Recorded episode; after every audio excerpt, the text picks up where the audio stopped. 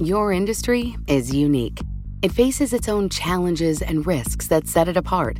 That means choosing just any insurance company just won't cut it.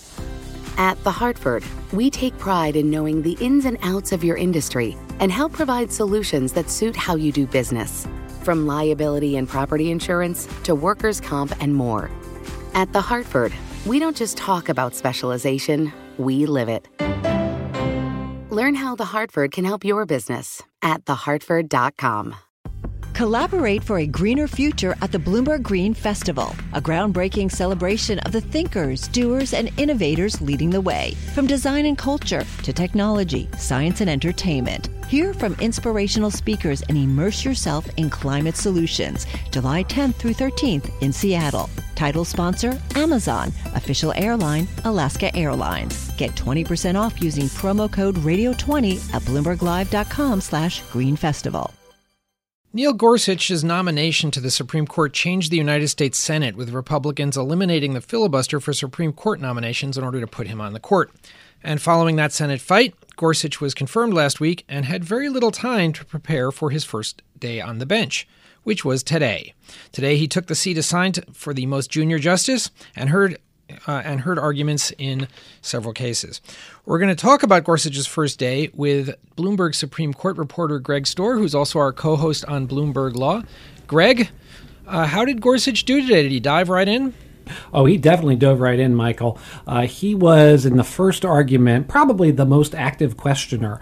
Uh, he uh, waited about 10 minutes and then he dove in. And essentially, what he said was, and this is a question involving uh, the rights of federal employees, what he basically said was, uh, as I read the statute, actually, both of you, you lawyers are wrong, and, and suggested that maybe some previous Supreme Court cases were wrong as well. Well, that's a bold way to start on your first day, Greg. That prompted, according to your story, Justice Elena Kagan to say he was proposing revolutionary changes in the federal law? Yes, although she quickly followed it up by saying, in this very obscure technical area of the law, um, this was a case. I'll, I'll, try to explain it very explain it very briefly. But justices were joking about uh, how complicated the statute was and how little seemed to be at stake. It's basically a question of of if an employee, uh, federal employee, has both a claim that he was fired uh, in violation of the federal civil service laws and uh, in violation of federal discrimination laws, where that claim can go forward federal district court, federal appeals court. So highly technical. Uh, but he did seem to be suggesting, and Justice Kagan called him on it, that uh, he thought that some earlier Supreme Court decisions might, might be wrong. Is it uh, unusual for a justice on his or her first day to jump in with the fervor he seems to have jumped in with? No, I, I, look back a little bit, and both Justice Kagan and Justice Sotomayor, who were, are the next most junior justices on the court, on their first days, which were at the beginning of Supreme Court terms, they were very active as well. So it's not that unusual, but uh, it was really striking that he was proposing a way of reading the statute that seemed to go beyond what either of the lawyers were, were advocating for. What was the tone of his questioning? When I read part of your story that described his questioning, some of it sounded a little bit sarcastic. there was a little bit of that, yeah. So it, it was.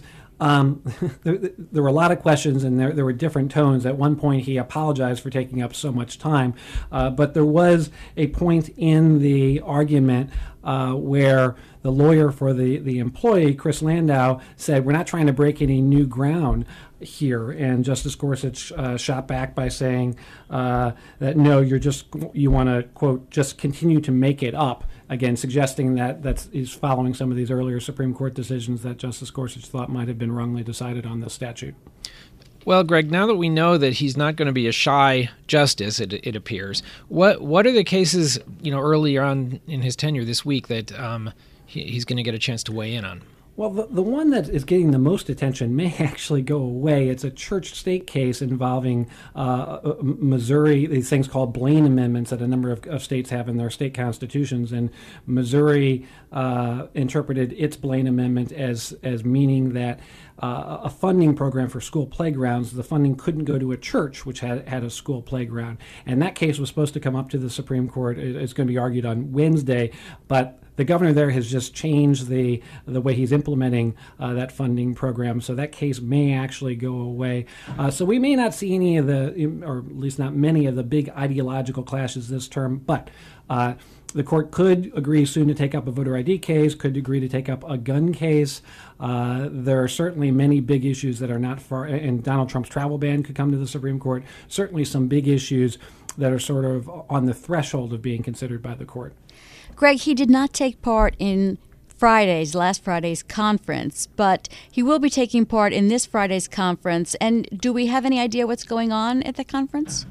So a couple of those cases I just mentioned, you're right. He didn't take part in that conference, uh, and and the Supreme Court spokeswoman said he, he decided he was going to focus on preparing for the arguments.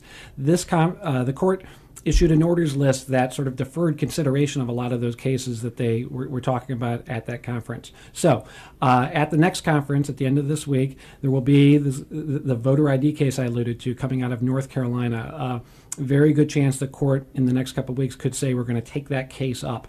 There is also a gun case out of California that uh, concerns the right to carry a weapon outside the home.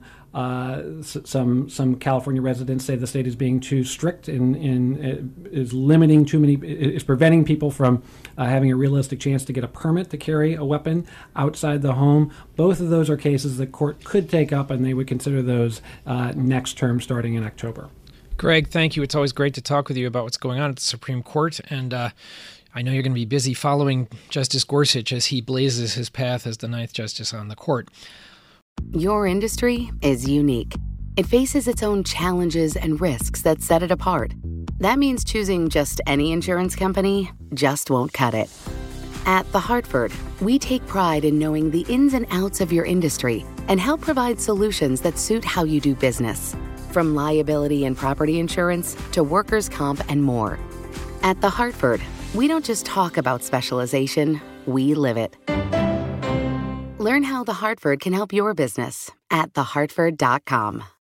Collaborate for a greener future at the Bloomberg Green Festival, a groundbreaking celebration of the thinkers, doers, and innovators leading the way. From design and culture to technology, science, and entertainment. Hear from inspirational speakers and immerse yourself in climate solutions. July 10th through 13th in Seattle. Title sponsor Amazon. Official airline Alaska Airlines. Get 20% off using promo code radio20 at bloomberglive.com slash green festival.